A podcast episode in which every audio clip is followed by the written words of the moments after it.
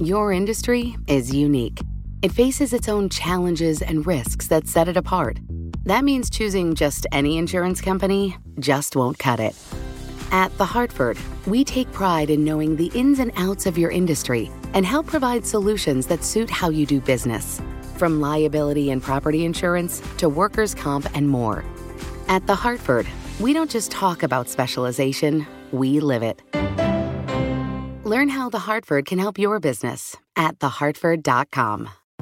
Collaborate for a greener future at the Bloomberg Green Festival, a groundbreaking celebration of the thinkers, doers, and innovators leading the way. From design and culture to technology, science, and entertainment. Hear from inspirational speakers and immerse yourself in climate solutions. July 10th through 13th in Seattle. Title sponsor Amazon. Official airline Alaska Airlines. Get 20% off using promo code Radio20 at BloombergLive.com slash Green Festival.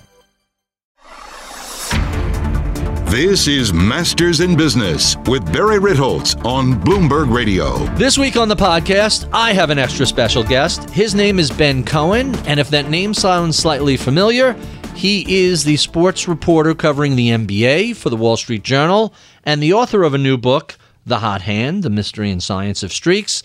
If you're interested in things like statistics and analytics of sports, how the basketball game is changing, who is driving these changes, what is happening in the world of sports, and why the old days of just hiring a superstar and hoping he can drag a team over uh, over the line is, is pretty much over. I really found his book to be quite fascinating, and I think it's something that if you're either a math or a sports geek, you're going to find really intriguing. So, with no further ado, my conversation with Ben Cohen. This is Masters in Business with Barry Ritholtz on Bloomberg Radio. My special guest this week is Ben Cohen. He is a reporter for the Wall Street Journal, where he was the first person to exclusively cover the NBA nationally for the Journal. In 2017, he was named a News Media Alliance Rising Star. He has a new book out, and it's called The Hot Hand The Mystery and Science of Streaks. Ben Cohen, welcome to Bloomberg. Thank you for having me. It's a real pleasure to be on the show because so much of this book is actually based on past episodes of your show. So it's It- a treat for me. I, I have to tell, I have to reveal this. I'm reading the book on vacation in Puerto Rico, and because I'm an information junkie, I go to the sources and acknowledgments at the end. N- nobody reads that. And lo and behold, there's my name and Masters in Business because of the Tom Gilovich um, reference. But what I thought was so hilarious was as I'm reading the book, I'm like, guest, guest, had him, had him. It, it just cracked. Oh, that's an interesting name. I should get him. I, it was really fun going through all these people who I feel like, you know, you spend 90 minutes or longer in a room with someone, you kind of get to know them a little bit. So let's get to know you a little bit. You're an undergrad at Duke. How do you end up at the Wall Street Journal? Uh, bribery. Bribery is always a good thing. No, I, I, I worked really hard at Duke. I, I, I've always known that I wanted to be a journalist and specifically a sports journalist. There, it, it's a deeply uncool thing to say, right? Like there's some people who grow up dreaming to be astronauts and flying to the moon, and Right. I wanted to like cover Rutgers for the Star Ledger in New Jersey, right? um, so I went to Duke, like most um, kids who like sports in New Jersey, and uh, I was the sports editor of the Chronicle, which was the student newspaper at Duke. And at, and at Duke, that's a real position. It's, not like most schools. It's it's a real position, and and the paper itself is a real newspaper. I mean, it's a daily paper. I, I definitely spent more time in the newspaper office than I did in any classroom. I mean, we were working. The top editors of the paper there work like 60, 70 hours a week. It's a crazy job, and so um, when you're covering Duke basketball, you're really competing with like everybody on the planet, right? Right. Um, and so that really gave me great grounding. And um, I got lucky a few times along the way with some internships and some other opportunities. And um, when I graduated, a couple weeks before graduation, the journal was looking for a sports intern. They had just started a sports page, and the person they had hired to be the intern had taken a job elsewhere. And so, literally two weeks before graduation, the sports editor of the paper emailed me. We had talked in the past about a potential internship, and he offered me an internship, and I kind of kept my foot in the door and didn't let it close them and didn't let them close it on me and I've sort of been there ever since. the role you now have is NBA reporter for the Journal. That was not a role before you got there, was it? Uh, we did not really have any roles in sports before I got there. Uh, we started a sports page around the same time that I was hired. So 2009, Murdoch buys the paper in like 07, and we Get start- that kid Cohen in here to start a sports page for exactly. us. Rupert and I go way back, and uh, uh, so for the first few years I was at the Journal, I covered college sports.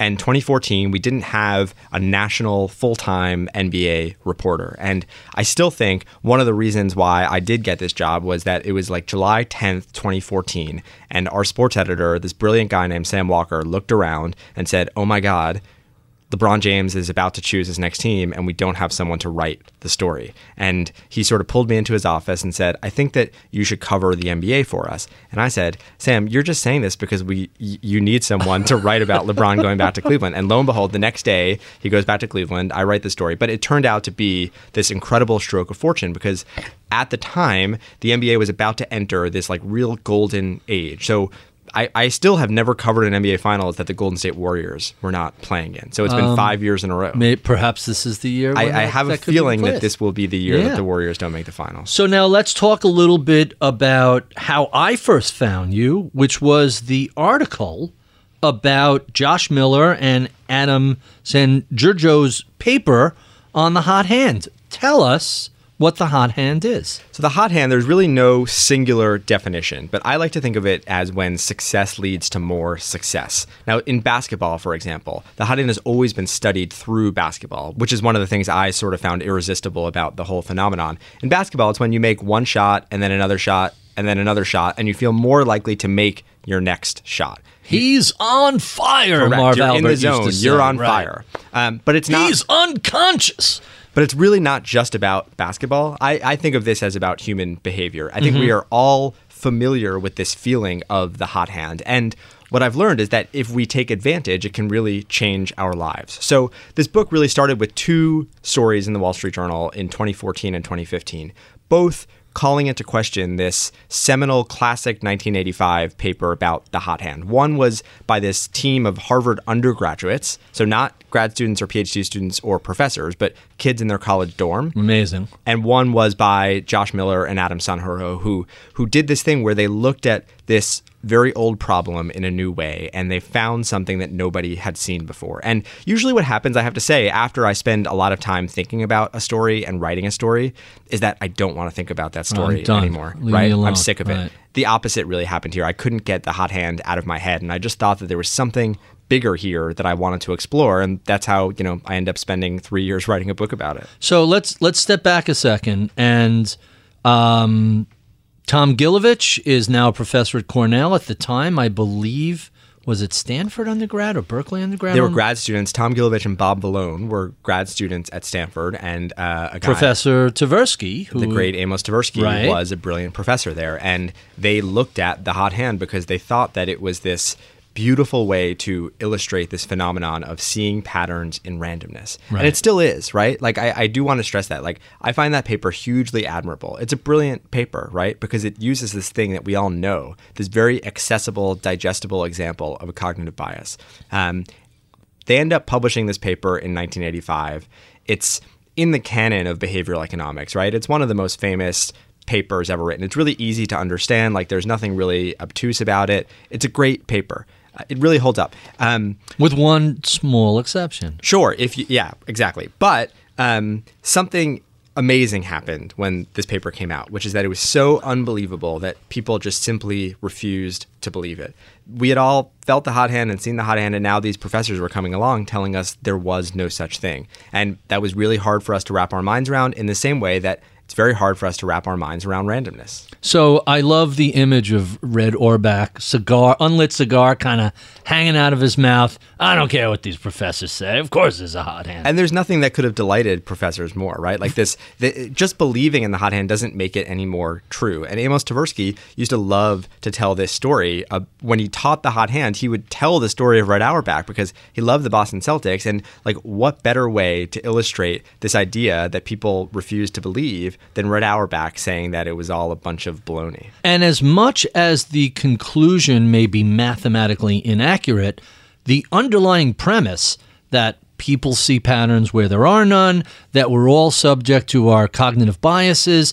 That still holds up, and that's still a key part of that paper. Completely. Uh, and not only that, even if you do believe in the hot hand, like, I don't think it is this exaggerated fireball of our imagination, right? Like you can miss when you feel hot. And also, like there are plenty of times when you are in an environment that does not allow for a hot hand. And believing in the hot hand can be disastrous, costly. It could really backfire and burn you. And so I do think um, that paper is still really important and we should all read it. I mean, part of the whole fun of this concept, I think, is figuring out what you think about it for yourself, right? And toying around with the idea and seeing where you land. And, and as a long suffering Knicks fan, going back to the John Starks era, where he would just, you know, a streaky player, and whether the shots were sinking or not, he would still reel off seven, eight, nine shots in a row. Whether they fell or not didn't matter. He would, when he felt it, he heaved it regardless of outcome.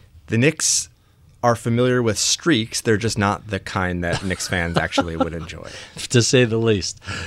So, what I found so intriguing about the original paper about the hot hand, it was incredibly controversial. What was behind all the pushback? Well, it defied something that we all thought to be true, right? And we are not very good when people tell us something we are convinced of isn't true.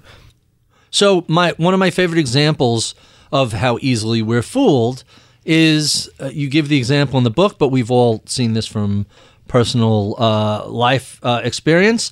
Uh, a professor assigns a class, flip a coin a hundred times, and write it down and I want some of you to do it and some of you make it up. And immediately identifies these are real, these are fake. And the class is always astonished by this. What does that have to do with streakiness and our tendency to see patterns where none are there? So, this is an incredible statistician at Columbia named Andrew Gelman who runs this very popular blog, um, which sounds kind of uh, like an oxymoron, like a popular statistics blog. From, a little wonky. Yes, yeah. but um, but it's a brilliant website. And, um, you know, I talked to Andrew Gelman about this and what he told me about how he is able to tell his classroom to, uh, he splits his classroom into two and he tells them, like, you know, one group flip a coin, the other group imagine what it looks like when you flip a coin, and then write the sequences on a chalkboard and I will walk in and I will be able to tell you which one is real and which one is fake. And so he leaves the classroom and he does essentially this magic trick for a, st- for a statistician, right? He comes in and he always knows. And it's because the real one is the one that looks fake. Right? It has a run of str- of heads in a row that you're not comfortable. You'll do heads, tails, heads, heads, tails, but you won't do seven heads in a row. That just seems wrong. But we all know sometimes when you flip a coin, you get seven tails in a row, right? right. But you would never do that if you were imagining what a, str- a string of coin flips actually looks like. And now you've ruined that trick for him in his first class. Everybody. Yes. Well, hopefully everybody at Columbia will read this book, so he will not be able to uh, to pull off that trick anymore. Let's talk about the Miller Sanjurjo paper on why the hot hands is real. First, and, and I think you may have been the first popular press to cover that. It, I was, yes. Because okay, that's how, not only is that how I, I found you, but when I was preparing for the interview with Joshua Miller and reading all the all the coverage, yours was the piece I found. I'm like, oh, this does a really nice job. Well, and the reason I remember this is not because I'm bragging, but because I was terrified when that story came out. It was very nerve wracking because uh, the math had been rubber stamped by mathematicians, by Andrew Gelman himself. Like the math was oh, really? accurate. However, the journal is really not in the position to be writing full stories about preprints, right? Papers that have not been peer, peer reviewed, right. or published by like journals that you can trust. And so this paper was floating around the internet. It had been uploaded to SSRN and Andrew Gelman had written a blog post about it and people were talking about it, but like if if this paper had been published in Econometrica, which it has been now, it's very easy for the Wall Street Journal to write a story about that, right? right? But when it hasn't, suddenly it's it's just these two guys, these two young American economists in Europe, and a statistician with a blog saying that it's right. Is that enough for the Wall Street Journal to write a story about? All I right, decided so, that it was. We decided that it was. So let me tell you why you were right. Because the worst case scenario is that Econometrica does the math and says this is wrong. But at the time, not only is this a really interesting thesis that identifies a fundamental flaw flaw in the Tversky Gilovich paper, but it's really a whole new area of analytics for data sets. It's not just the hot hands. These guys figured out something really, really interesting, and lots of people were buzzing about it.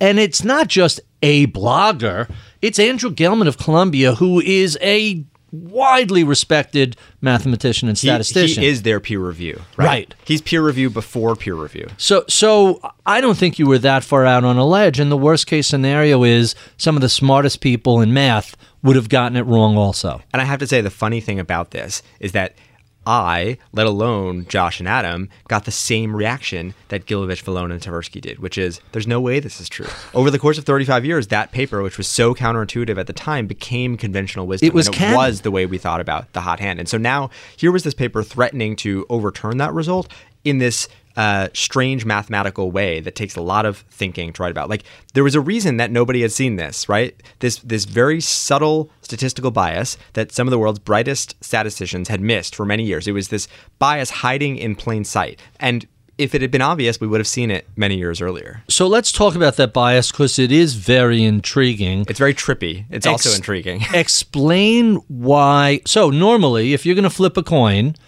hold the gambler's fallacy aside, every flip of that coin should be 50 50, heads or tails. But it's not. But but you're not just flipping a coin, you're looking at it after the fact, ex post, and and saying of the flips that follow two heads in a row, it's not 50-50. Explain why. Well, I will say the one thing I've learned in thinking about this book and writing this book and talking about this book is that uh, I'm not great at talking about this part of the book. It's very it's it's hard even for me as like I, the best thing I could do is like say actually go back and listen to your episode with Josh Miller because he does a better job of explaining it than anybody. But what I will say is that it has to do with um, with sequences and and and sampling without replacement, right? And and figuring out um, when you look at a sequence of even three coin flips, if you look at the the average chance that you will get a heads after a heads, it's not 50% as our brains are conditioned to believe. It's actually lower. It's it's biased in a negative direction. So you start with the you flip a coin a million times, and now you have a data set. And if you pull out all of the heads and heads in a row, you're not just pulling out half the heads, you're pulling out more than half the heads relative to what's left over. So what's left over is going to be a little tail heavy. Is that is that a fair way to describe it? Yes, and then the next obvious question is like, well, what does that mean for the hot hand? And really, what it means is that for many years, for 35 years to be precise, we thought that if a 50% shooter was shooting 50% when he had the hot hand, when he felt like he couldn't miss, that was evidence against the hot hand, right? There was no difference. He wasn't any more likely to make his next shot. What it actually was, was evidence for the hot hand all along. Because when you are shooting 50% and you take out those heads and tails and you look at what happens heads after heads, you should be shooting lower than 40 50%. 42%, right? like roughly, right? And and I believe somewhere in, in either your book or the Miller paper is the advantage of the hot hand is something like 13%. Yeah, I mean, if you look at the difference, like if, if, if you look at the difference of what we thought to what we think now, um, or what some people think now, it's like 12, 13 percentage points. And the difference is huge. Like in the NBA, the difference between. Uh, in the NBA, the difference of 12 points is the difference between Steph Curry and a league average shooter. So, so we now, you know, have reason to think that, you know, not only can we believe in the hot hand, but it actually might be a pretty sizable effect. Now, you know, this is, I think there are reasonable people on both sides of this debate, and that is what was so intriguing to me is that we have very smart people, brilliant minds who have been thinking about this for a very long time. And, you know, you could come out to, to, to thinking about this in different ways. And I think we still are. Like, I think we are still trying to think about what we should think about the hot hand. So I spent a lot of intellectual energy thinking Gilovich and Tversky were right. And then when Josh and Adams' paper came out, I was skeptical. And then I read as much as I could up until the formulas, which is incomprehensible. and then had a conversation with him and then had him on the show. And suddenly it's like, you know what? He convinced me the hot hand is real. And now that I've spent so much mental energy on this and I'm committed to this at this point, my uh, cognitive dissonance is I, I don't want to. It's crazy. and I don't want to. I don't want to flip. I can't flip again. I'm locked in. If you could prove that it's not real, best of luck to you. But I'm I'm tapped out of the debate. Well, imagine writing a book about it. But but but that was actually what was so intriguing to me about all this because you know at the Wall Street Journal, what I have learned is that every great story needs tension, right? Tension is really what makes stories, and I just couldn't believe how much tension there was in this fight over an idea. Right here was something that we all thought to be true, A belief. only to be told that it wasn't, only to be told that actually maybe it was. And that, that was just so irresistible to me. And so th- the narrative itself is great. And then what I try to do in this book is apply the lessons of that narrative very widely, right? Because that's why these people have been studying the hot hand for so long. It's not because they wanted to argue about whether or not the hot hand is real, it's because it has these implications far beyond academia, farther beyond basketball, right? Like they sort of apply everywhere. It, it's quite fascinating. So I mentioned to you, I read this book on vacation. I plowed through it in a, a day and a half. I really enjoyed it. It fits in well in the sequence of sort of uh, related to Moneyball and related to some other things that are uh, about sports. The the first chapter uh, of the Undoing Project about Daryl Morey. So I got to ask you some questions about the book because there's some really really interesting things in here. Please. And also, you called it wonky beach reading, which I think is the best description of the book I've heard so far. It really tickles me to hear that. I, I mean, that's what it was to me. I was sitting on the beach. I'm like, this is good, wonky fun. and I wanted it to be, I wanted it to be something that like anybody could read, right? Like, if Right, you don't need to be a mathematician. right? Exactly, and and you could read it on a beach, which which I love reading books on the beach. so, so first question is, the, first of all, I like the arc that you tell. This is told as a story throughout time, where there's this belief, and then uh, an academic research challenges the belief, and then subsequent research challenges the challenge. Why, in the beginning, did it seem like there were the academics on one side and everybody else on the other?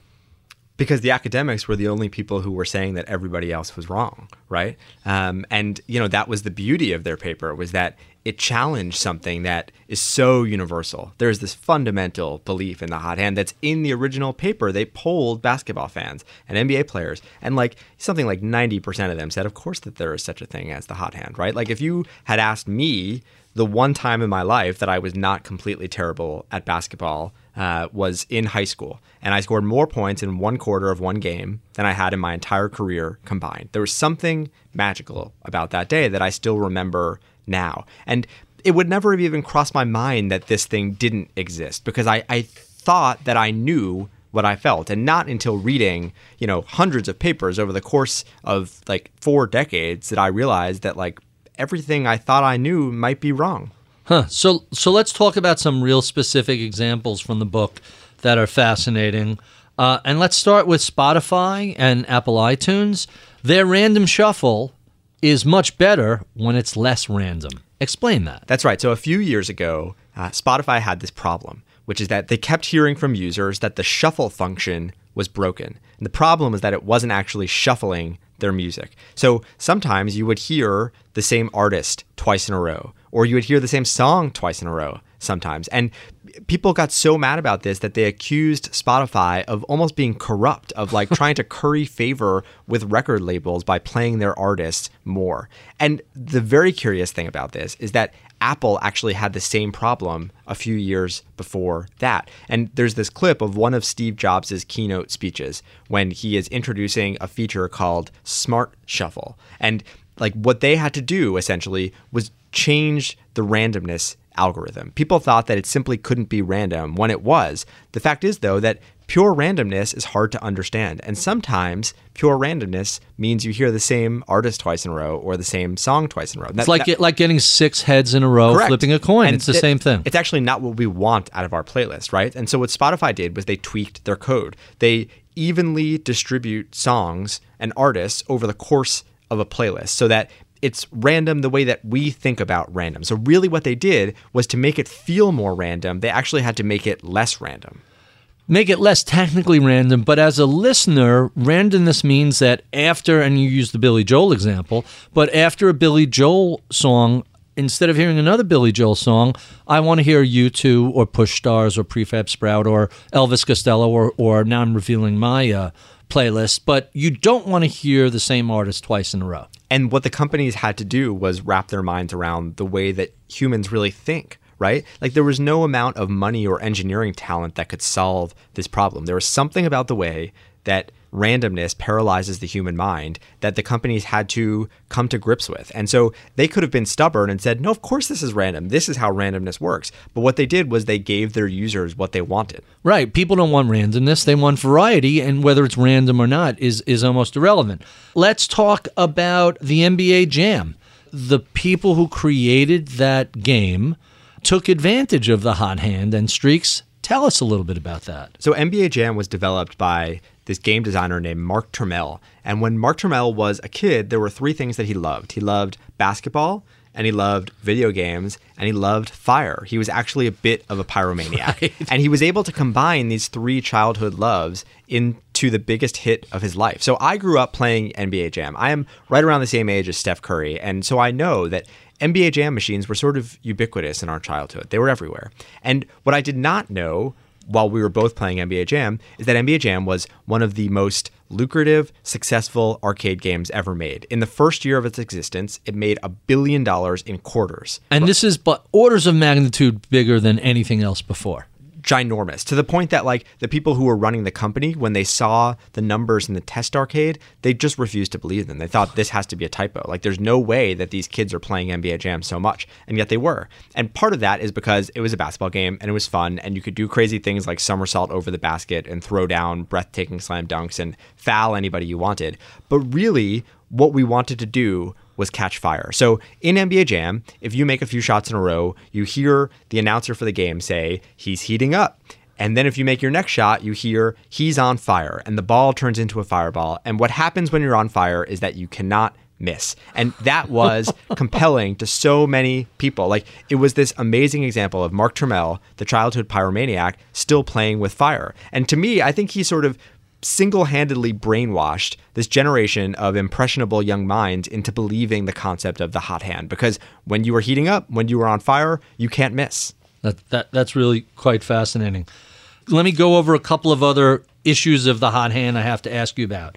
Shakespeare capitalized on the plague. You have to explain that. Well, this is oddly timely now, right? Which yes. Is, which is uh, kind of terrifying. Um, Shakespeare was never a metronomic writer. So scholars for a very long time were not exactly statisticians, believe it or not. And when when they would look at like 24 Shakespeare plays, if, if he wrote them over the course of 12 years, they said, okay, Shakespeare wrote two plays a year. In fact, that's not remotely true. Shakespeare ran hot and cold. He wrote in streaks.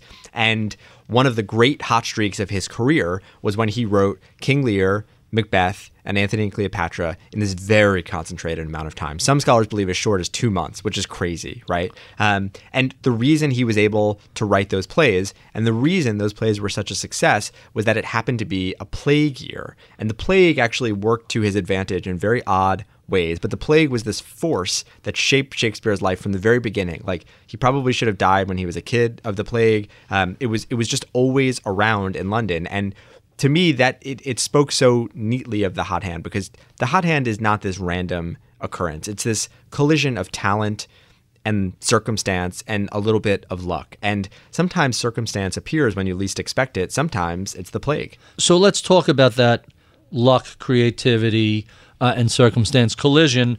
Some people have put forth the theory that even human careers you will have creativity in bunches and most people or many people's most productive work over the course of their lifetime comes in a very narrow sort of era. Ex- explain that. And not only their most productive work, their most memorable work. There's a statistical physicist at Northwestern named Dashun Wang who tried to look at this idea like, is creativity clustered? Do our hits come in bunches? And that's really hard to do in a lot of industries because there's just not great data, right? And so what he tried to do was try to put some objective numbers to subjective issues of taste, right? So for movie directors, that's IMDb ratings. For scientists, that's Google Scholar citations. For artists, it's auction prices. Now, these are not perfect metrics, but they're like about as good as we could do given what we have. And what he found was that uh, if you tell him what your best work is, what your highest rated movie, or what your paper that was cited the most by other academics was,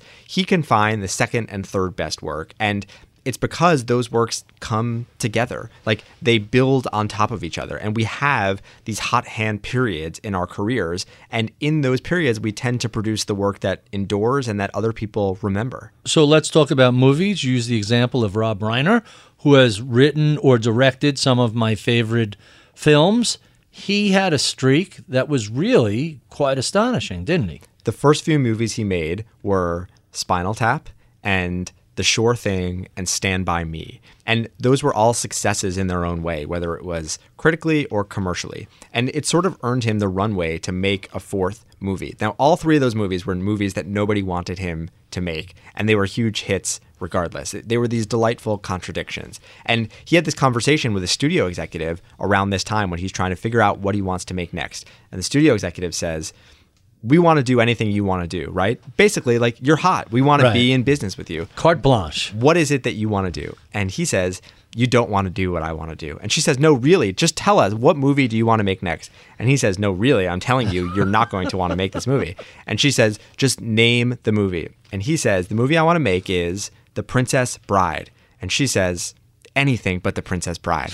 And that sounds crazy now because The Princess Bride is this cult classic and one of the most beloved movies ever made, right? It was written by William Goldman, who had written Butch Cassidy. He had written All the President's Men. Like, you could take his grocery lists and, and win an Academy Award Didn't he write you uh. Marathon Man also? He's just the He- brilliant He's got writer. like He's a of the- run of, and, and if you've never read um, his screenwriting books, this, right? the screen Knicks book. Confessions of a Screenwriter or the Screen Trade, he's the guy who has popularized the phrase. He's no longer with us, but he popularized the phrase "nobody knows anything." which is a good thing to think about when you're uh, trying to write a book about people who think they know everything, So, right? so following those three movies, The Princess Bride does really well, and then what was next? Harry Met Sally, a giant smash. Um, Misery and A Few Good Men. Miser- Misery was a, a, a Stephen King book that nobody expected that to be a great movie. It- absolutely. And then A Few Good Men is just a nut. And he still continued to make movies that are still well liked beyond Well, that. He was able to elevate his career to another level, right? And I have to say, like, I have run this theory by Rob Reiner. He doesn't exactly agree. What he remembers from this period is it was still so hard to get The Princess Bride made. But to me, that's actually proof of the hot hand that was shaping Right. everything. Because if he remembers it was still so hard, and it was that hard, it simply would never have been made if he weren't hot.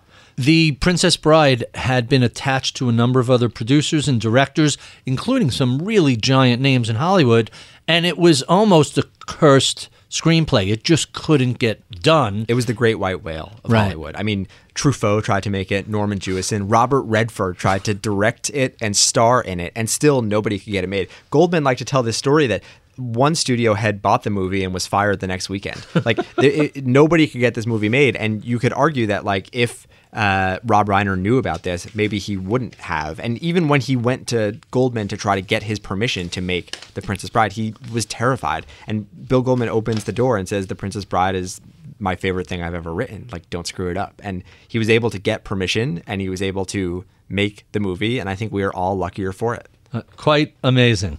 Let's talk about how the NBA is adapting to the idea of uh, behavioral economics. You wrote a really interesting column about, quote, the renegade executives of Houston who shook up sports management. Tell us about those guys.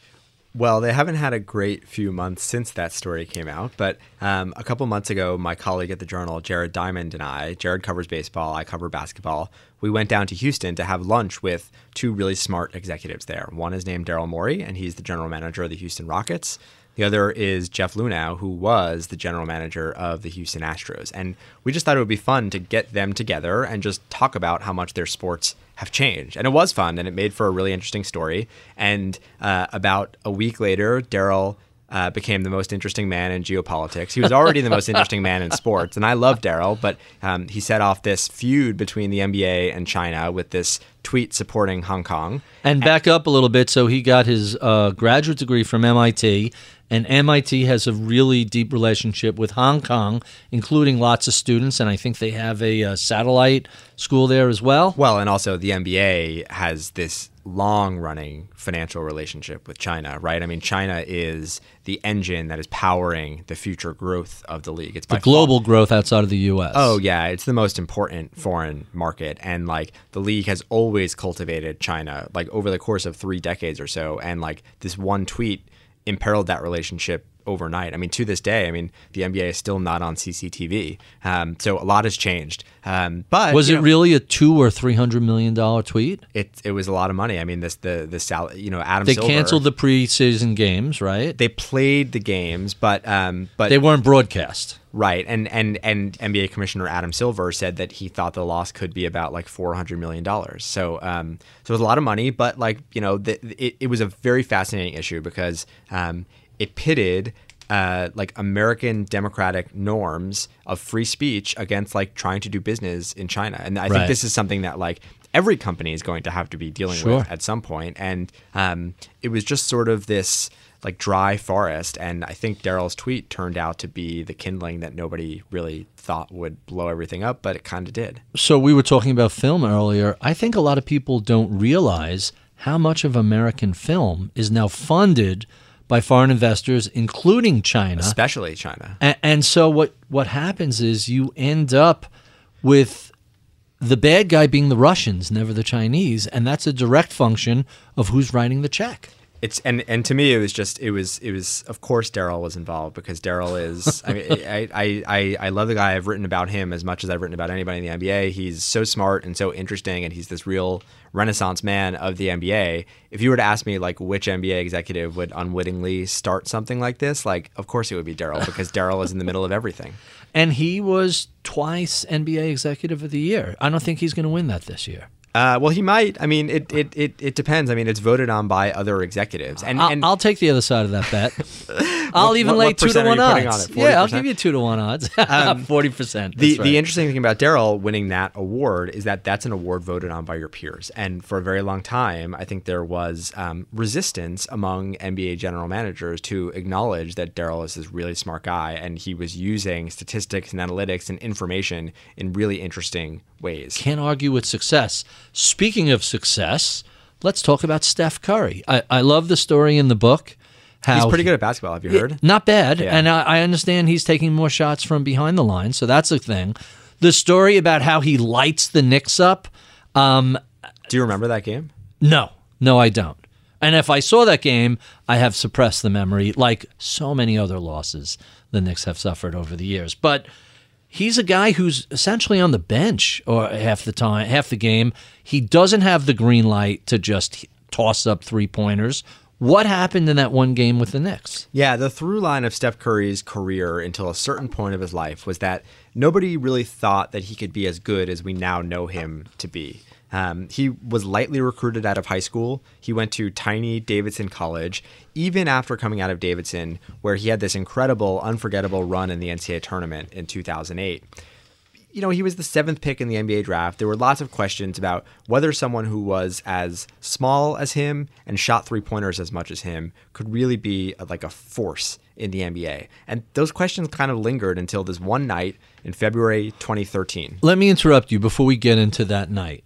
So, as a Knicks fan watching Jordan and the Bulls dismantle them season after season, the the Bulls always had um, somebody, Steve Kerr, Hodges, somebody who was an assassin from behind the three point line, and it forced the floor to be spread so they couldn't. If you're going to collapse on Michael Jordan, he's going to find the open man, and it might be a three pointer. So think twice about it. That was a very specific tactical decision. Now tell us what happened with uh, Curry on, and the Knicks that night. So, uh, so Steve Kerr was the three point shooter around Michael Jordan. What if Michael Jordan were the three point shooter, right? That's sort of the question that um, has become prevalent in the NBA over the last few years. This was a night uh, that nobody thought would be Steph Curry's breakthrough, his coming out party. The night before, the Golden State Warriors had played in Indiana. They had gotten into a fight. Steph Curry was actually involved in the fight. And if you watch the clip now, it's kind of amazing because he charges this guy named Roy Hibbert. Twice se- his size. seven foot two and weighs two of Steph Curry's, right? And what happened is exactly what you might think happened, which is Roy Hibbert just sort of brushed him aside. For his entire life, Steph Curry's great disadvantage was had been his size, right? But for this one night, it was his improbable advantage. He was too small to do any real damage in a fight of NBA players. So they fly to New York that night. No, so no suspension for him. He's not suspended. Other players on his team are, however. Steph Curry is fined $35,000. And nobody has ever been so fortunate to lose so much money because the Warriors get to New York and they just don't have their full team, right? They they're there are only a certain number of guys who can play. Now, something else happens before they get to Madison Square Garden, which is very funny in retrospect. Steph Curry during Warriors road games always takes the second of three buses from the team hotel to the arena. There are three buses. Steph's always on the second. Is that one just superstition or science? it's sign also seats? timing. So Yeah. like he wants to be at the arena a certain time and he wants to warm up at a certain time and getting there on the first bus is too early and the third bus is probably too late. This day, for some reason he can't remember, he misses the second bus. He takes the third bus. What happens when the third bus leaves the team hotel? Gets pulled over by New York City cops on the way to Madison Square Garden. So now he's missed his normal bus. His now bus He's missed his normal bus. His third bus gets pulled over on the way to the garden. He's rushed. He's late. He's gotten into a fight the night before. He's down $35,000. And what happens that night is that he has the single greatest shooting night of his career. He scores 54 points. Plays all 48 minutes. He doesn't come out of the game. He makes 11 of his 13 three pointers. Nobody in the history of the NBA, let alone him, had ever taken so many threes and made so many of them in the same game. And this was really an epiphany for Steph Curry and for the Warriors generally, and actually for the whole NBA, because what they were able to do after that night is build a team around Steph Curry's remarkable ability to shoot a basketball. and he's only gotten better behind the behind the line. Oh my God, yeah. so since bef- then, Before that game, he averaged like 18 points and took five threes a game. Since then, he averages 26 points and he takes 10 threes. He's won two MVPs. The Warriors have won three championships. And the most remarkable thing about all of this um, is that it took the NBA so long to figure this out. Like, three is worth more than two. It's in the name of the shot, right? it's three fifty pointers. percent. It's not just a little; it's worth one and a half times a regular shot, but it's not one and a half times as difficult, or or is it? there's a huge incentive to shooting three pointers. Now, it is more difficult, but not if you're Steph Curry, right? Steph Curry is a 45% shooter from three, and the name of the game now is shoot as many three pointers as possible. And the game was sort of going there anyway, but whether or not the Warriors would have built around Steph Curry, I'm not sure they would have without this game. Are we going to have to move the three point line? We might, you know, I, I think that there there is talk about like a potential four point line. Um, there is talk about That'd moving the three point line, but we're getting to a point now where um, about ten years ago, the number of three pointers in the NBA game accounted for about twenty two percent of shots. Now we're at about thirty five percent of shots. The number of threes per game has doubled over the course of 15 years. I was at the MIT Sloan Sports Analytics conference recently and asked someone with a team, like, what is the upper limit here? Like, when is when do you get to a point of diminishing returns? Well, the Houston Rockets are taking 50% of their shots Right. now. So, like, for a single team, how high could you get? And this person, really smart, wonky, analytical, mathematical, says that he has studied the numbers and he thinks that it's 65% of Wow. the team shots as three. So, like, by those standards, we're nowhere even close to the end of this. I'm trying to think of how you would move the line back with without unless you make the line you give up the corner shot, which So is the best location. the corner to- shot, the corner three pointer is the most efficient shot in. You're the basketball. closest and it's the You're most closest amount and it's still worth three points, Right. right. I mean, there are some funky things that you could do. Like you could Make you- an arc. You could make an arc. You could you could add a four point line, but move the three point line in so that you actually make every shot worth the same amount of points. Right now, there is this huge uh, incentive against shooting mid range shots, Right. Because they're worth two points, and you generally shoot hard. them at the same rate Right. as three pointers, right? Yeah, makes no sense. How could you sort of um, incentivize people to take those shots is that you change the value of them. Now, I think there are people in the NBA who are encouraged that even though teams are shooting a whole bunch of threes now, and all of the good teams are shooting threes, there's not really a homogenous style of play. They're getting those three pointers in different ways. So Right. there is some variety, um, but the end result is the same. Like the name of the game now is how many three pointers can you take and how many of them can you make? So let's talk about somebody that you you wrote about after Kobe Bryant's passing, but I'm familiar with from Michael Lewis's book, The Undoing Project, and that's Shane Battier. He's a guy that would be assigned to cover the best scorer on the other team. And if you look at his stats, they're really nothing.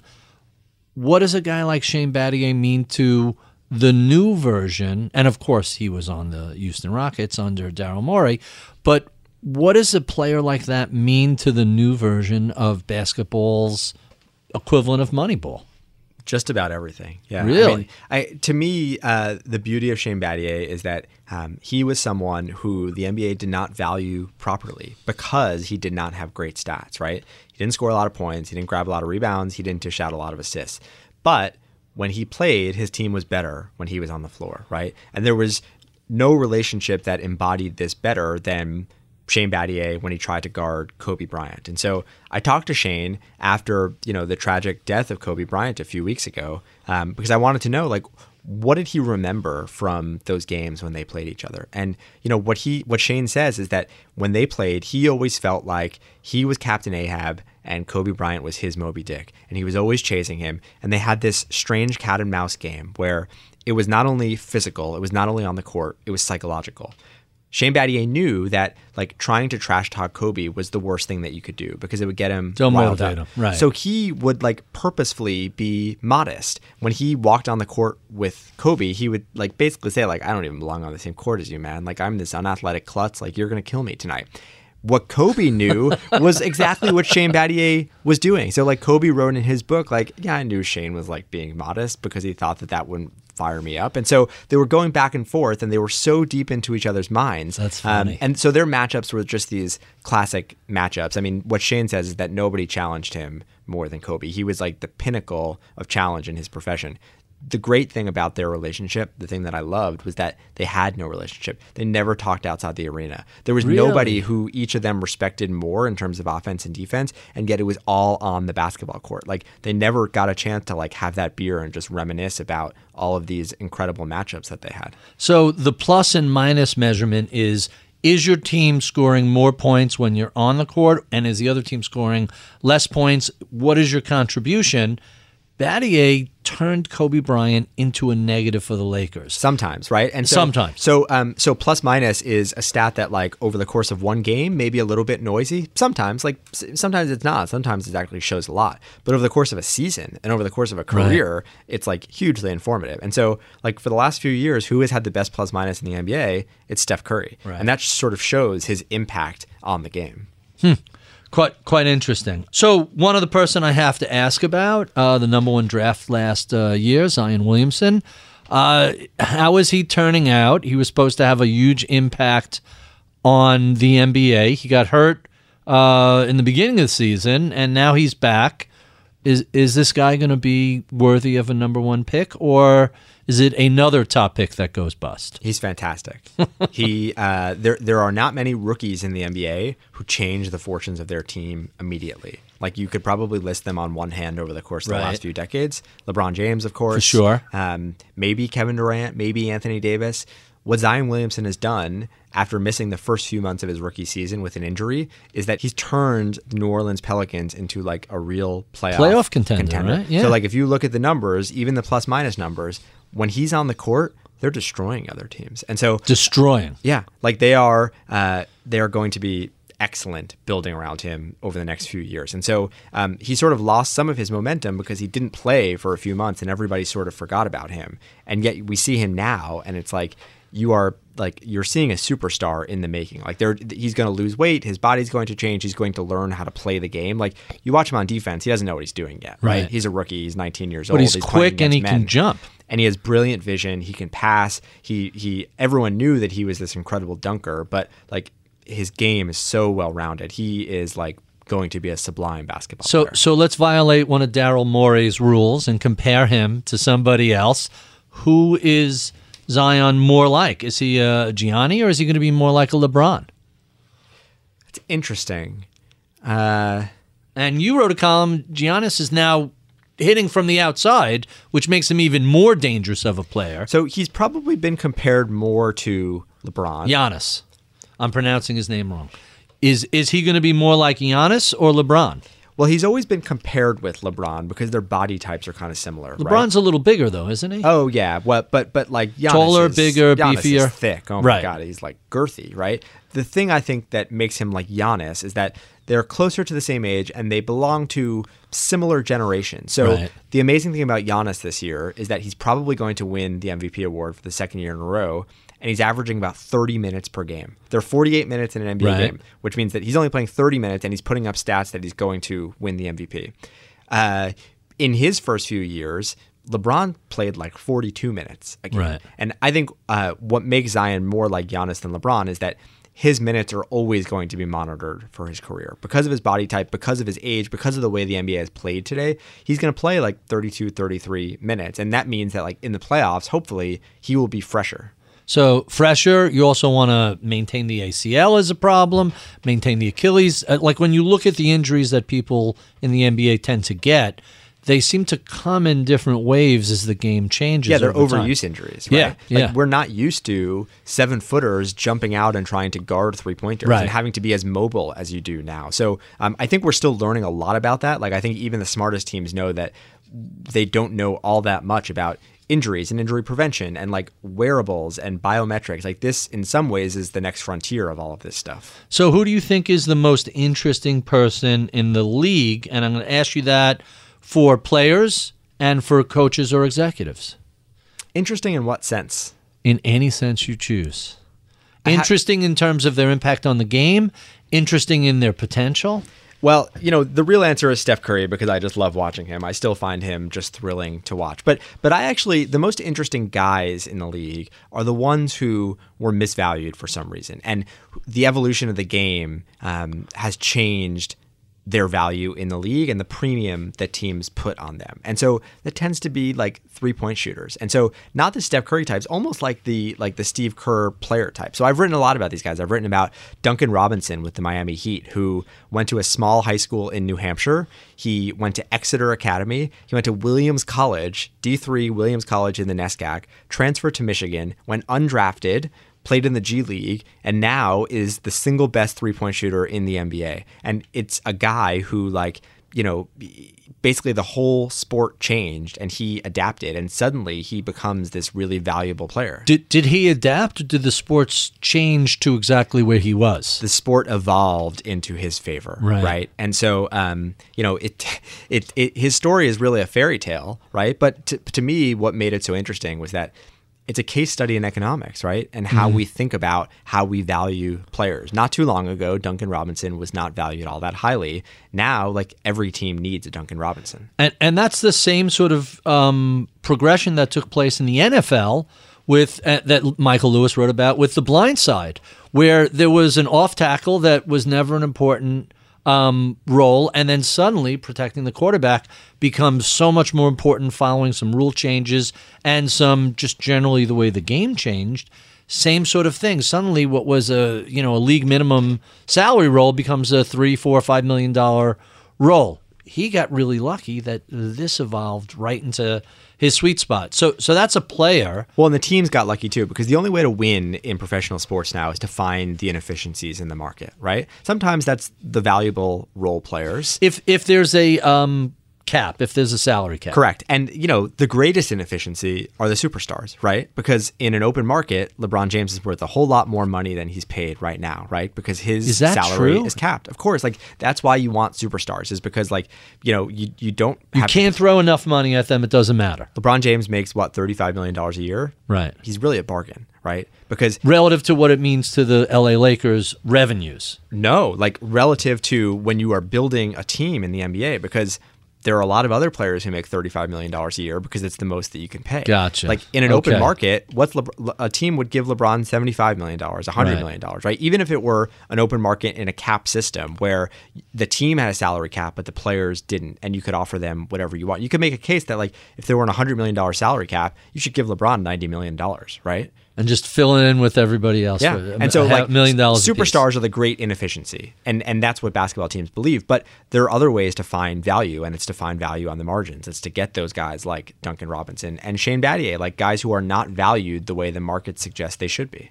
So there was another reference in the book that cracked me up. Um, George Steinbrenner and the Harlem Globetrotters changed the NBA. You're going to have to explain that because listeners are going to think they misheard that. It has to do with the formation of the three point line. Like the three point line did not always exist in basketball. It seems so fundamental to how the game is played today. But somebody dropped a somebody dropped a line on the court, this little strip of tape, and decided shots from inside will be worth two points and shots from outside will be worth three points. And and I misremembered this when I had my conversation with Daryl Morey. I thought it was in college first, but it wasn't. It started in the NBA first. It actually started in a basketball league called the American Basketball Right. League, which predated the American Basketball Association, which then merged with the NBA. And so in the ABL in the 1960s, this short lived, doomed basketball league that was run by the founder of the Harlem Globetrotters, they were the first to experiment with the three point line in a professional league. And there were eight teams in this league. And who was one of the owners of this doomed basketball league but George Steinbrenner before he bought the New York Yankees? And Which team did he own? he owned the Cleveland Pipers. And there was this discussion uh, in one of their meetings. A couple weeks ago, I went down and found these papers in this archive at the University of Texas that sort of showed how this league was formed. And the guy who started the league was this guy named Abe Saperstein, who was this visionary marketing whiz behind the Harlem Globetrotters. He also started the ABL. And uh, he had so much power that one day he missed one of their meetings where all of the owners came to be. And uh, they decided that they would try to strike back at some of his power by eliminating the three point line. So they took a vote. Do we think like we should have a three point line? And if we do, like where should it be? Should it be at 23 feet? Should it be at 20 feet? Like where exactly? And they decided to move the three point line in.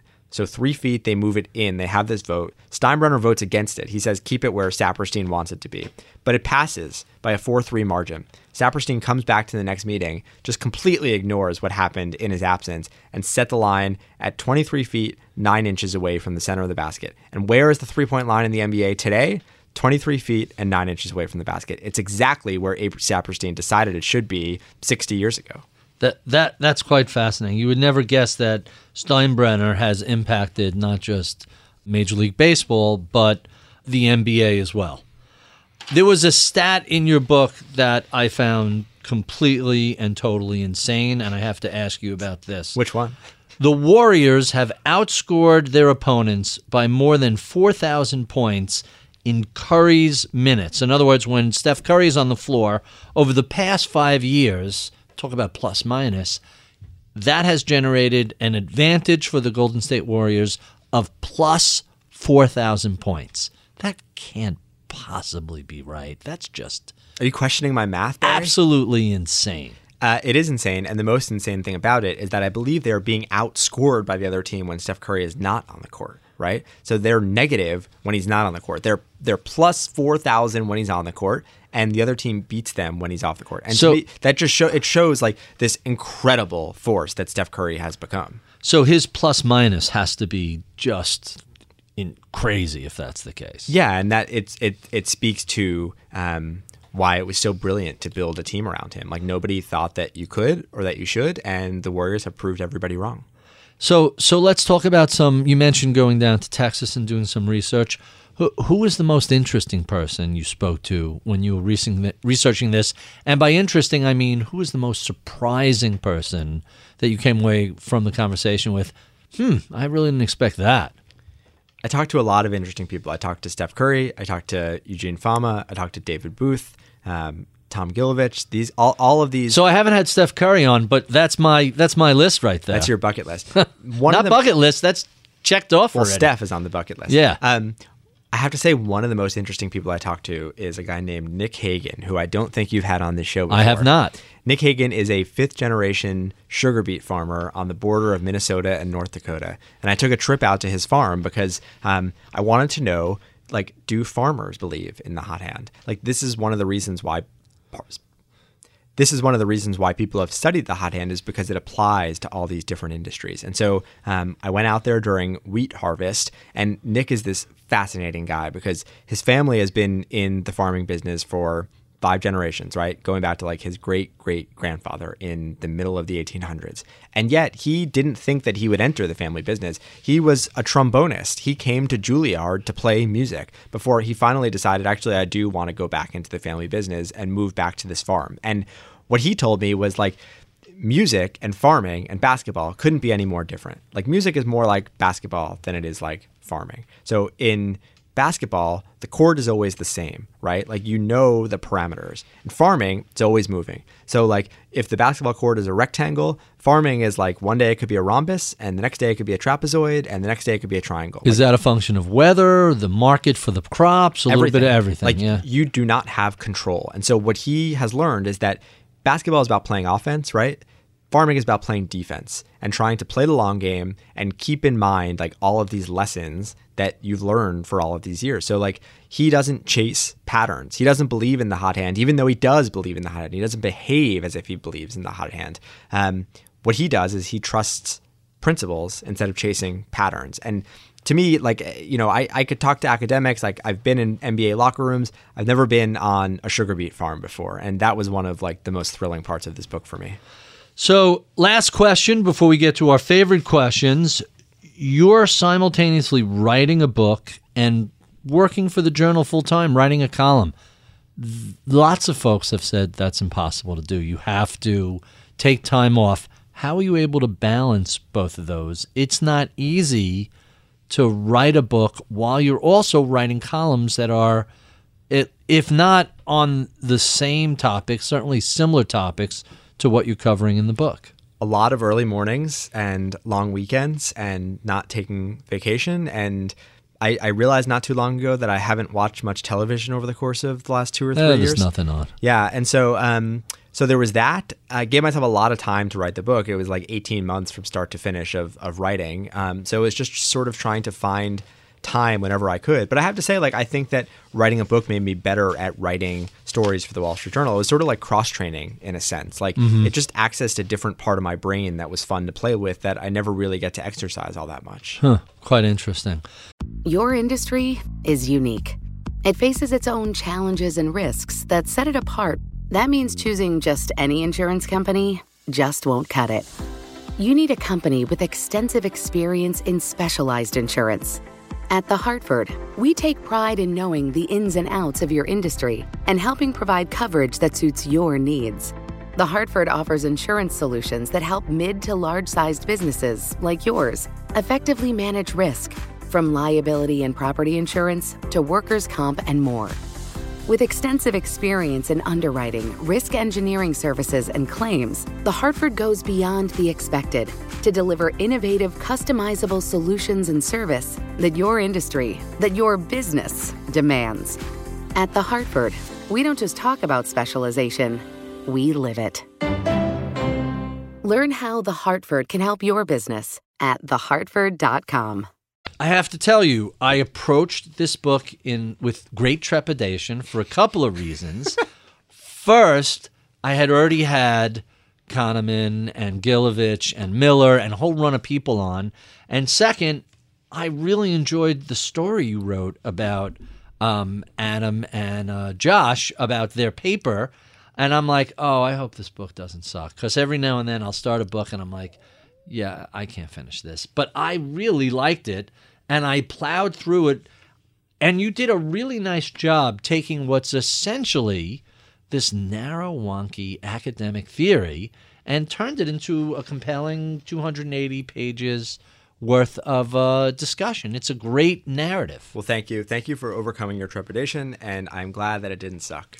Um, it really didn't suck. It first of all, it, it I did say it's it's good wonky beach reading because yeah. because it was. I'm like, it's interesting enough, and it's told in a sort of uh, the inherent tension um, I think the tension resolves itself towards the end. Well, it's funny. I think writing for the Wall Street Journal actually gives me good training for this because when I write about sports for the journal, I write for people who know everything about sports and nothing about sports. which is not easy to do. Yeah, and so you have to thread that needle, and that's what I wanted to do with this book. I wanted it to be entertaining to people who knew the saga of the hot hand, and also Right. people who don't even know what the hot hand is. Um, and so that meant like trying to reach as broad of an audience as possible without alienating that core audience. And and if you describe the hot hand simply as streaks, everybody understands what a streak is. It's not it's not that difficult to to grasp. But I thought you did a, a nice book, and and I'll repeat on the air what I what I told you earlier. So, uh, you know, I always sift through the sources just to see um, who they used, and I don't know. A lot of people read the acknowledgments, but it's another version of the sources. Well, they're the best part of the book. You should read the acknowledgments. That's the secret of any book. And and I was shocked to actually find that you mentioned the Masters in Business episode with Gilovich, and that sent me back looking through the book, and I just went through, go down the list: Thaler, Kahneman, Miller, um, I think, I'm, Booth, I think I'm a few years into like a PhD in business from listening to this podcast because like the beautiful thing is that not only have you had all of these luminaries come in here and be really open, but there are transcripts, right? Like you can read these interviews as if they're essays almost. They're biographies of these really brilliant minds. What what's the only problem with the transcripts is we we don't clean them up. They just get cut and paste up like that. And very often what sounds normal in a spoken sentence reads terribly. And I But there are some people who speak in paragraphs, and those people just blow my mind because I don't know how they do that. I had a buddy in grad school who would write when we would have um, some some final exams were essays and some were multiple choice, and his first draft of an essay is better than everybody else's third draft. His the way he thought and and constructed something was uh, shout out to Jeff um, was so just beautifully done, But infuriating, infu- right? Just like, listen, the fact is that every draft makes a column better, and you don't have an infinite amount of time to do draft 97. It's all right, here's the research, here's the rough outline, here's the first pass. Now I'm going back and changing the structure and adding more stuff, and now I'm on the second pass. And then usually there's a third or a fourth pass after that. But that's it you don't have time to do and i know if you do five more it just gets that much better tighter faster smarter but who, you you can't do a month for a weekly column it's a weekly and so that's really the challenge um, and and i found that that sort of thing really uh, really kind of interesting so uh, if you could speak fluidly the way we write that would be a great thing. I have a pet theory, which Barbara Tversky told me isn't true, or at least she says there's no data that supports it. Maybe it's true, maybe it's not. I think the part of your brain responsible for writing is different, perhaps adjacent to the part of your brain responsible for speaking. Oh, that's funny. I mean, I, I will say that I think Barbara Tversky knows more about the brain than I know about anything, so I Right. would trust her judgment on that. But I do think um, there is just something about like sometimes I will just sort of dictate things and go back to them later. And what I've learned actually is that um, sometimes the easiest way for me to write a story, I can be staring at a screen all day long Right. writing, and if I look at that document on my phone on the subway leaving work, it looks totally different and something clicks. It's sort of like that thing where you stare at a crossword for like 15 minutes and you can't get a few boxes and you come back to it a few hours later and it's just staring you right in the face and like There you're like how did I not see this already? Have you ever seen the word jumbles where there's a reset button and you it just changes the order of the No, letters? that's brilliant. So so that's on on a phone or on a computer. I have friends who, when they're writing stories, will just change the font of the story as they're writing because it makes them look at it in a completely different light. So I don't know if you've. So you go through an editor when you publish. When I publish at Bloomberg, I have an editor who does that. When I throw something up on the blog, I'm just completely blind to my own typos. So sometimes I'll ask someone else to give it a quick through and and catch some things that I miss.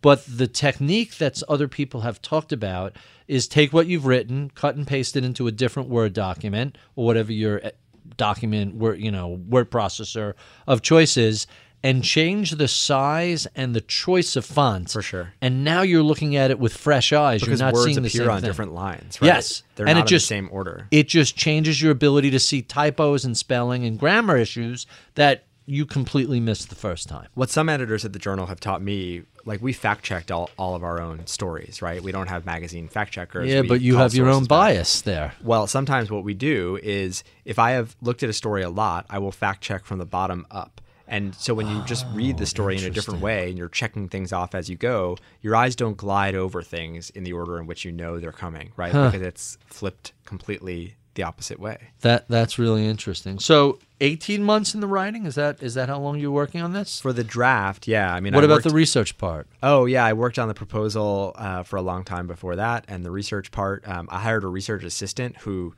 downloaded every paper ever written about the hot hand and sifted through them and like summarized all of them. So you didn't actually read every paper. I read the summaries of all of them, but I read all the major ones. So I have I have in my apartment two like 500 page binders with double sided printing of like every scholarly paper ever written about the hot hand because I wanted to like be really fluent in the literature and not miss anything. So when when you talk about first we believe this, then we believe that, now we believe this, is it really more of sort of a pendulum swinging? It goes from one extreme, then it goes to the other, and then when it comes back, it doesn't quite come back as far. And Maybe it settles in the uh, uh, eventually we come up with some understanding and neither so the initial paper clearly we see patterns where there are none even if the math is wrong about the basketball. And then the pushback hey but the math is wrong doesn't mean the underlying thesis is wrong but there is a hot hand.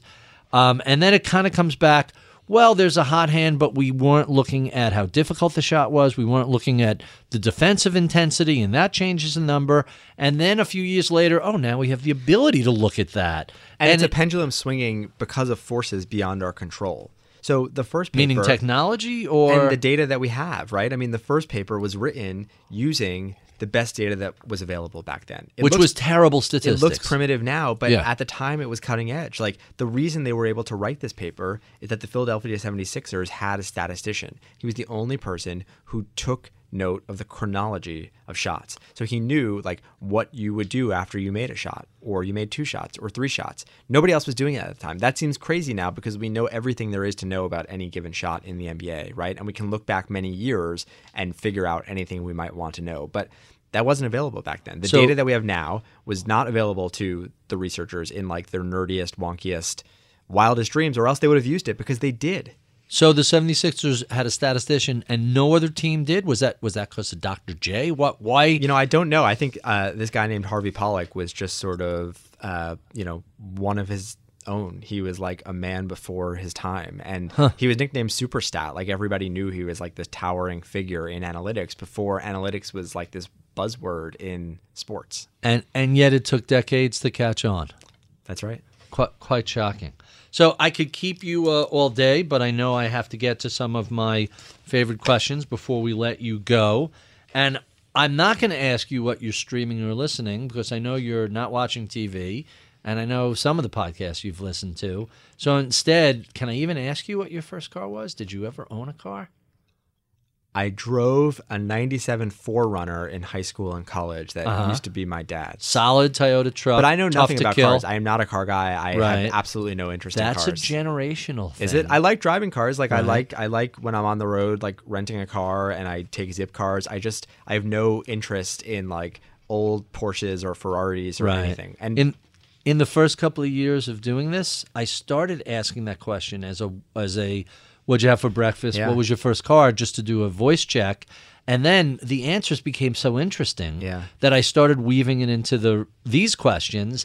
And then And as I interview younger people, they're like, "Why would I ever need a car? I between Zipcar and Uber, who needs to own a car?" tell you what I'm streaming. Go ahead. Big Taylor Swift fan.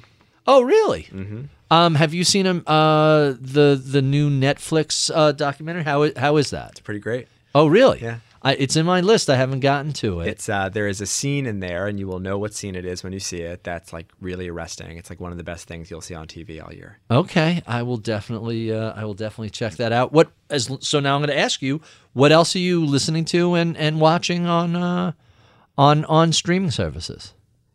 my streaming services, um, my choices are strange. I, I fall asleep every night watching Netflix on my phone. Okay. And usually what I do When, is when I travel, I do that with the iPad. do you? Yeah, Um, absolutely. so now I put in my wife is sleeping next to me, and I have like an an, an AirPod in, and I fall asleep. And um, the show I've been watching over and over is this old, not old, but old-ish um, show called Gilmore Girls. Which I um, can't believe you said that. Why? I'm going to out myself. You're a Gilmore Girls fan? So last summer, Yeah. so my my wife and her sister uh, have a house out in the Hamptons. They inherited from their parents, and um, there's always an argument about what we're if we're out there, what we're going to watch. And my my problem with them is that we'll argue over something. I'll give in to them, and then they'll fall asleep, and I'm watching something of theirs. And one day we were prepping to go out, and I'm flipping through Netflix, and I'm just Gilmore Girls. What's this? And my sister-in-law says, "I love that show." She goes, "In fact, that's the show that had Melissa McCarthy in it did. before anyone knew who she was." So we start watching an episode, and two seasons through it, I still have like a dozen seasons to go. Well, the beautiful thing about that show is that it, it gives you material to fall asleep to whenever you want. So it doesn't seem like a good show to fall asleep to because it's very fast paced. It's very like Right. Sorkin-ish, A- right? A, little bit. The dialogue is very the dialogue snappy. Mm-hmm. is very snappy and it moves along quickly and you would think like you don't want those voices in your ear before you fall asleep but what i found is that it just sort of i've seen them so many times that like they're sort of background noise and by the Uh-huh. time i get to the end of the series it's been so long since i saw the pilot and the first season that i just go back to it and start it again So, so I do that with two shows, one to watch and one to fall asleep with. Okay. I think Seinfeld's Comedians in Cars Getting Coffee. I, I have that to just roll over to the next show. but they're too short is the problem The Well, great thing but you Gilmore can't Girls watch them every day. minutes. You have to sure like that's a little bit. You watch one or two a week, and you go through the whole series. And by the time you finish the whole series, a new season comes out. That's right. And when that's done, you could start over. But the other show that you can, I have two shows to fall asleep to. One is The Big Bang, Okay. which I've seen a million times. Sure. Another guest, uh, former writer producer uh, of the show, and and then second, and I find this um, hilarious. My wife finds this annoying. There is a show on the Sci-Fi Channel called How the Universe Works. Oh, that'll put you right to sleep. So so I'm but those shows work on two levels. If you're watching them while you're awake in a well-lit room, it really is a very accessible way to reach some really interesting cutting edge astrophysics. Things that are changing that like all sorts of fascinating discoveries that you just never will see in the New York Times or the Wall Street Journal. It's way out there both literally and and physically but second you put that in a darkened room yeah the uh, the guy who does the voiceovers, voice, yeah. he's got it's just uh, sonorific. His voice is so deep and soothing. I It's have almost to say the real TV equivalent of Ambien, and I would recommend this, Yeah. is food shows from other countries that are subtitled. So they're slow. There's classical music like Chef's Table France will put you Right. right out. Like that, the one season will last you like a year of falling so asleep. so my I always have this disagreement with my wife. She watches shows like um, Love It or List It or or Property Brothers. they engage your brain And though is the problem. that's anytime there's an inherent te- tension and a conclusion, your brain wants to stay awake till the end. So uh, to me, Deep Space, what is more relaxing than a darkened screen and just the, the universe? It just it's like sleeping under the stars. but what's your take on Gilmore Girls? Pretty great, right? It's really well written. I really like the characters. I haven't gotten as deep into the show as you have. Sure. Um, so it's you know as as you watch a show progress, there are there are always the opportunity to go the wrong way and derail a show. And I'll cause a little controversy right now. So I've watched all of uh, the marvelous Miss Maisel Oh, from the beginning. It's Yeah. wonderful, except except when you watch the initial season. The initial season is essentially what is it like for a housewife in the late 50s, early 60s to break into stand up comedy in an era of very repressed speech? That's a fascinating topic. And unfortunately, the show has been too successful because it kind of abandoned that theme and ex- I don't care about going to the Catskills in the summer, even though I spent summers there as a kid. I don't like there was a whole run of the the in-laws moving to Queens and that that whole thing was just the the the B storylines. Um, and you could take a show like Seinfeld that would have four equal storylines and have them all go off and they would interweave and all reach a conclusion at the end. I- found the B storylines. You're less invested in like Midge's husband. I I don't care about him. Do those or- shows feel similar to you, Maisel and Gilmore Girls?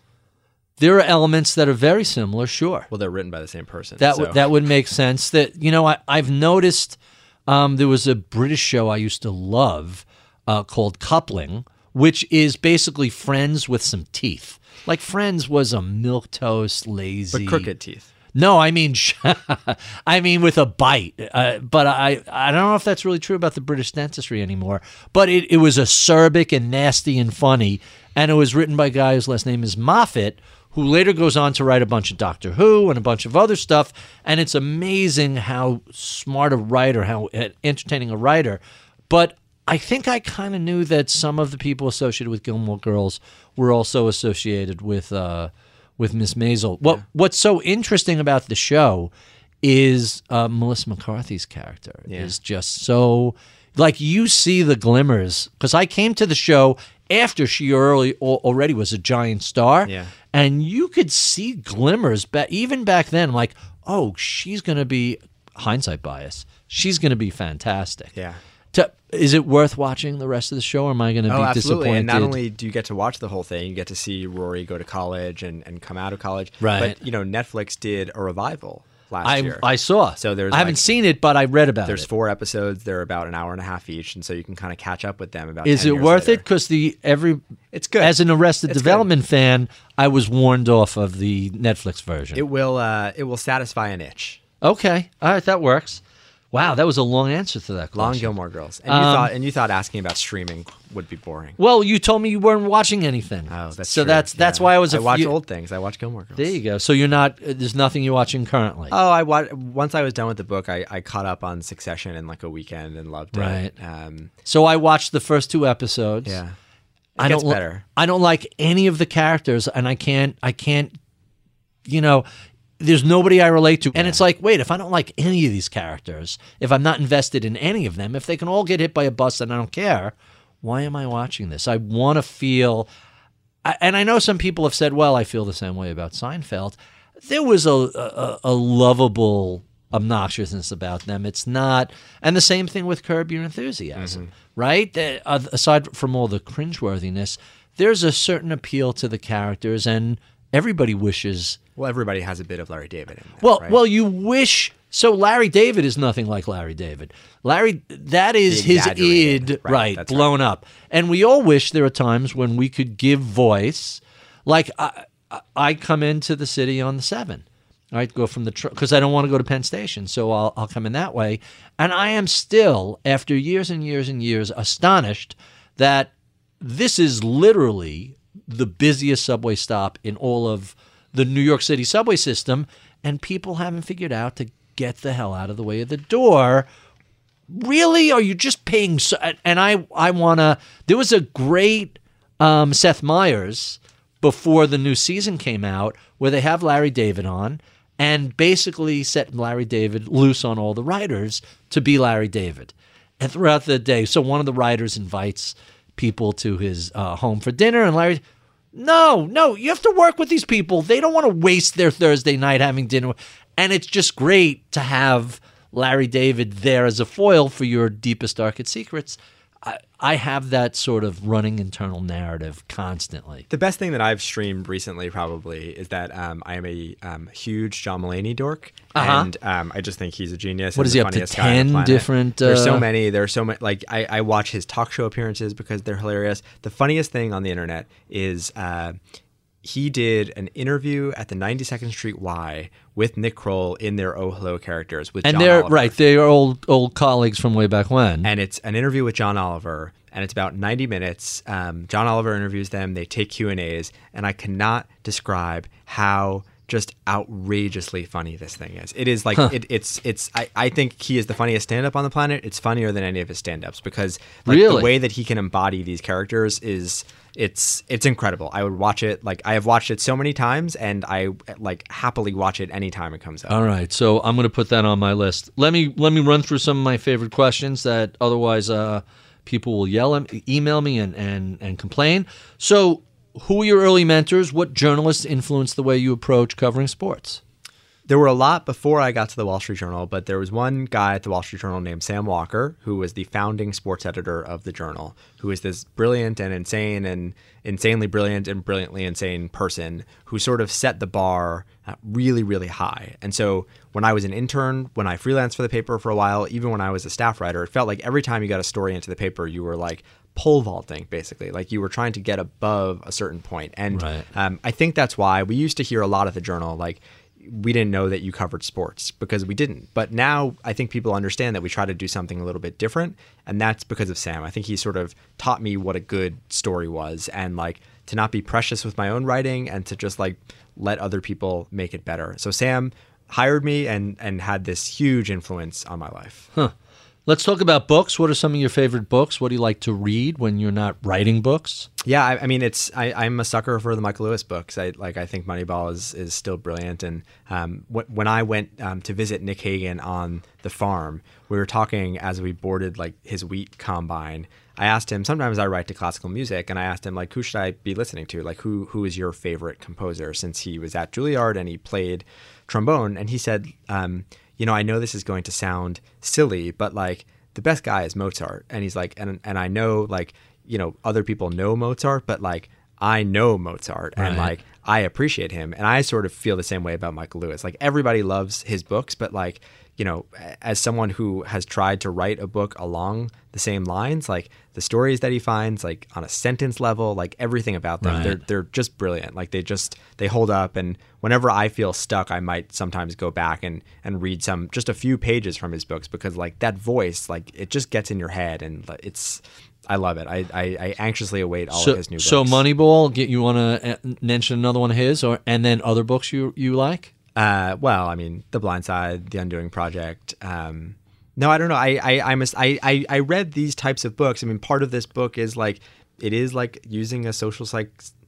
It is like using an idea from social psychology to explore the world, and there are a lot of books along those lines. And I think I read them at an impressionable age. They really like Sure. They really became popular when I was like in middle school, high school, and like they were just sort of intoxicating to me. And so um, there are a lot of books like that. I mean, novels too. Like you know, I loved the Sally Rooney book, Normal People, when it came out. Like like everybody else in New York City, it seems. And but um, but those the you know Moneyball and like the Michael Lewis canon. That's that that's what really does it for me. Tell us about a time you failed and what you learned from the experience. it was well I, I feel like i fail every time i write a story because like you know you're writing a newspaper story that's a thousand words 1200 words like you've talked to a lot of people you know all this nuance that you can't possibly pack into the story and so like you know every time a story comes out like i i feel like it, it's not good enough right but but one time i really failed was actually not too long ago um, i wrote a, a, one of my like bajillion stories about the golden state warriors last year and it was right before the finals and you know I needed something new to say about this team that I'd been writing about for five or six years. Um, and we have a daily newspaper, and like you know, give me a break. Not every story is perfect. And um, I was trying to uh, uh, express this thought that I had that the Golden State Warriors were the Golden State Warriors because there were like five. Um, really valuable players on that team, and you take out any one of them, and the whole thing falls apart. It's a bit like a Jenga tower, right? Right. Um, and the way I phrased this in the story was like the Warriors are this dynasty because of Steph Curry, Klay Thompson, Kevin Durant, Draymond Green, and Andre Iguodala. And the "and" was italicized, right? Because it was meant to say that like if you take out any one of their contributions, they're not the Warriors. That's not always the case with basketball teams. Like Right. basketball teams are built around one or two guys. The '96 Bulls are the Bulls with Pippen Jordan and and Pippen, Jordan. right. You could sort of substitute a lot of other guys, right? You can't do that with the Warriors. Um, the problem was that um, I forgot that like on Twitter and on social media, you can't italicize words, right? And so um, when this stuff ran on social media, when I wrote tweets that we could share from like you know Right. at WSA, um, it, it appears as like the Golden State Warriors are good because of Steph Curry, Klay Thompson, Kevin Durant, Draymond Green, and Andre Iguodala. And this turned into one day last year, like the entire internet dunking on the Wall Street Journal because it read like the Beatles are good because of Paul, George, John, and Ringo. You know, like it was But just that's a fair statement. yeah, but it, it just it, it Sure, it- it's Paul and John, but you know they're not the Beatles necessarily without George and Ringo. but it made for it it looked like this very silly sentiment and I, I just felt terrible i felt like when you have the entire internet like making fun of you for a day you're Right. just like oh god I have that's that every day. right That's fine. um and so um what it taught me was like you, you kind of have to be careful and like every word actually matters and also that like people forget about things on twitter after a few hours right, Half Life is really short. Future reference and all capitalized is the equivalent or in of stars yes Right, that, that would have been good right. to know a couple months ago All right. Well, I'll share my other uh, secret Twitter secret with you later. You'll you'll appreciate this. Uh, what do you do for fun? What do you do when you're not banging out uh, columns for the journal? Well, I can't watch sports because sports is work, right? And my brain is always working. Um, I just wrote a book in my spare time, so I, I don't know all that much about fun. But one thing, one thing that I love lately is that um, um, this is going to sound silly, but um, there's this YouTube channel from Bon Appetit, and I don't know if you're familiar with it. And I'm not a great home cook, but um, this these videos are like so magical and absorbing Really? and like um, th- there there are the the, the editors um, in the test kitchen and the recipe developers. They're just really charming, and like you sort of fall in love with them. No after kidding. a couple episodes. Oh, And I'm- I'm right there are like there. new episodes like almost every day, and my wife and I they're like 15 minutes. We'll just put it on, and like it really like soothes me before I go to sleep. Okay, so I'm going to give you marriage advice. Oh. that I wish someone had given me many decades ago. Okay. My wife and I both like to cook. Yeah. And it's only fairly recently that we started on a Sunday night pulling a cookbook out and making a recipe from scratch. And not just like a simple, you know, boil water, throw pasta in, like a full blown Bobby Flay mm-hmm. recipe. And we've developed over just a couple of years a few favorite things. We have a dinner party. We know exactly what we're going to make. Yeah. And I, you're married how long now? Like three years. Okay, had we been doing this 25 years ago, we would be fantastic chefs. We don't do it over the summer because that's always barbecue. Right. Um, but through, especially from like the late fall to early spring. And is it a new recipe every time? Just about. Oh, just every good. now and then Yeah. we'll go back to something and, and So you build a repertoire. So right, and very often it's like, wow, that's a lot of work, and this isn't that good. Most of the time, it's this was really good, and every now and then it's like, oh my goodness, Who are your favorite magical. chefs? Um, I have to say, I love the Bobby Flay cookbook. Okay. Uh, and we have like a whole shelf of a dozen different cookbooks. There are a handful of people that try and work on on basics, and I'm I'm embarrassed. Um, what is her name? She has a restaurant I really like out in the Hamptons called the Canal Cafe. The something gourmet. I'm drawing a blank. Had I prepped for this Sure. question, Yeah. I threw you off um, guard with the Bon Appetit right YouTube channel. absolutely but but play with that and Okay, see if that does advice. anything for you because we've just and had a ton advice of that fun like with it uh, is actually um, not only useful but like fun. It makes you actually want to do it. So right and it. you start to look forward to because Yeah. usually sunday night is i'm Yeah. prepping for the beginning of work right. no you go shopping sometime over the weekend and then you do this and of course you have a bottle of wine open Sure. um, and sometimes you're drinking a bit throughout it doesn't Right. have to be sunday night that Sure. just worked out for us but uh, it's a lot of fun um, and our final two questions uh, what sort of advice would you give a college grad who is interested in either sports or journalism um, to take advantage of uh, their place in the world. So sometimes when the journal has interns, I always tell them this that th- what they know, what their world is, is actually very different from the world of the people like running the Wall Street Journal. So like just by virtue of being 21 years old, you are on TikTok, right? And you talk to other 21 year olds and you know what like this very interesting um, subset of people are interested in. And so like you almost think of your world as like this subculture to mine, like you are an anthropologist. And so my the very first front page story I wrote for the Wall Street Journal was a few months after I graduated from college, and it was about this dance craze known as the Dougie, which you might remember. There was Uh-huh. this song like you know, "Teach Me How to Dougie," and everybody in sports was doing it. was this was this an A head it was. It was an A head. And so, um, and I tell them specifically, like, you know, the A head does not have to be about like, you know, birding or something, or something that like you think like Esoteric and yeah, like it can just and- be something funny about something in your life. And so, like, you know, the people running the Wall Street Journal did not know what the Dougie was, but I was 21. Of course, I knew what the Dougie was, right? And like, you can take advantage of that. Like, what you know is actually pretty interesting. Quite quite interesting. And what is it about the world of sports that you know today that you wish you knew? Now, normally I would say 20, 30 years ago, Yeah, but 10 a couple ago. of years ago when you got started in in your career. um, that I should have taken uh, a single course in economics or psychology or statistics or computer science when I was in college. I graduated from school and like immediately recognized that what I wanted to do, I really needed more of like a quantitative background that I don't think I have to this day. And I wish I knew how to write code and I wish I knew how to like really understand um, statistics because it has become like essential in sports now and really writing about sports like writing about sports fluently and finding interesting stories like you can really use numbers and then try to build stories around them which is something i hope i did in this book Well, quite fascinating. I really enjoyed the book. Thank you, Ben, for being so generous with your time. We have been speaking with Ben Cohen. He is the NBA reporter for the Wall Street Journal and author of the new book, The Hot Hand The Mystery and Science of Streaks. If you enjoy this conversation, well, be sure and look up an inch or down an inch on Apple iTunes, where you can see any of the previous 300 plus conversations we've had over the past five plus years. We love your comments, feedback, and suggestions. Be sure and give us a review on Apple iTunes. Check out my weekly column on Bloomberg.com. Sign up for my daily reads on Ritholtz.com. I would be remiss if I did not thank the crack staff who helps put these conversations together each week. Nick Falco is my recording engineer. Sam Shivraj is my booker slash producer. Michael Batnick is our head of research.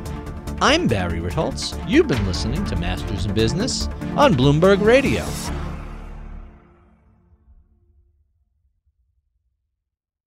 Your industry is unique. It faces its own challenges and risks that set it apart. That means choosing just any insurance company just won't cut it.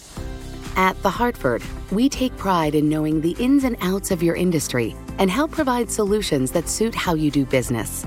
From liability and property insurance to workers' comp and more. At The Hartford, we don't just talk about specialization, we live it. Learn how The Hartford can help your business at thehartford.com.